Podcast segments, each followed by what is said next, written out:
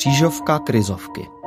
Cyklus Modré linky a Radia Proglas o psychosociální pomoci v obtížných životních situacích.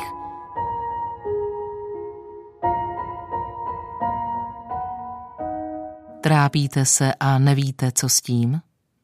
Máte problémy, na které už sami nestačíte? Nevíte, kudy kam a jak dál?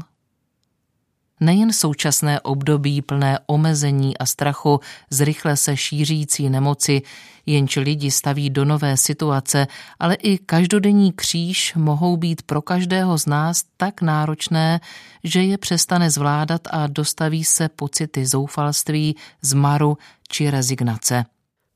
Společně s odborníky, zejména ze sociální oblasti, se pokusíme vyluštit varianty řešení nejčastějších obtížných životních událostí a ukážeme, kde lze hledat praktickou pomoc.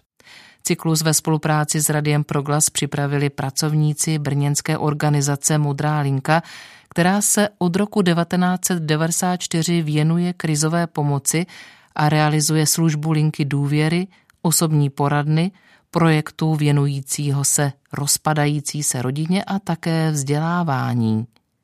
Co říkají o své práci? Kdo ji vyhledává více, muži nebo ženy? Víceméně bych řekla, jestli kolegové budou souhlasit, že to je záležitost žen, ale občas se objeví i nějaký muž či chlapec. No já mám ještě takovou vlastně představu nebo hypotézu, že obecně se napomáhající profese obrací ženy, mají tendenci si lépe nechat pomoci a muži se svými problémy zůstávají často skryti.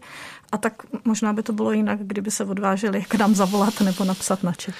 Dovedu si představit, že jsou témata, která třeba pro ty muže tím nastavením té společnosti může být těžší sdílet. Můžou cítit třeba větší stud, který je jako běžný, ale tady může být ještě ze sílem. Hmm. Naprosto souhlasím a v poslední době ale máme víc podílu právě mužů, který k nám nějak volají nebo píšou.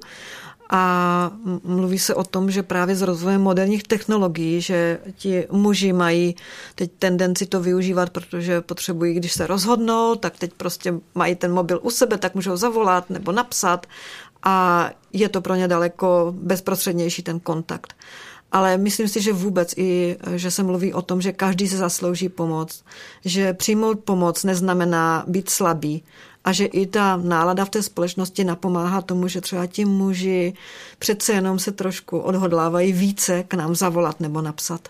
A nebo i přijít. Služby, které český sociální systém nabízí, totiž upřednostňují osobní kontakt. Jaké má výhody a naopak nevýhody, i o tom budeme mluvit s pracovníky Modré linky.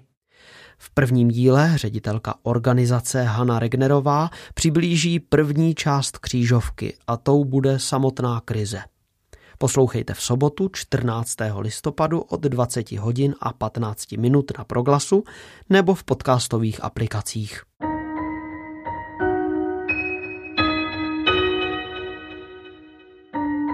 Na trápení nemusíte být sami.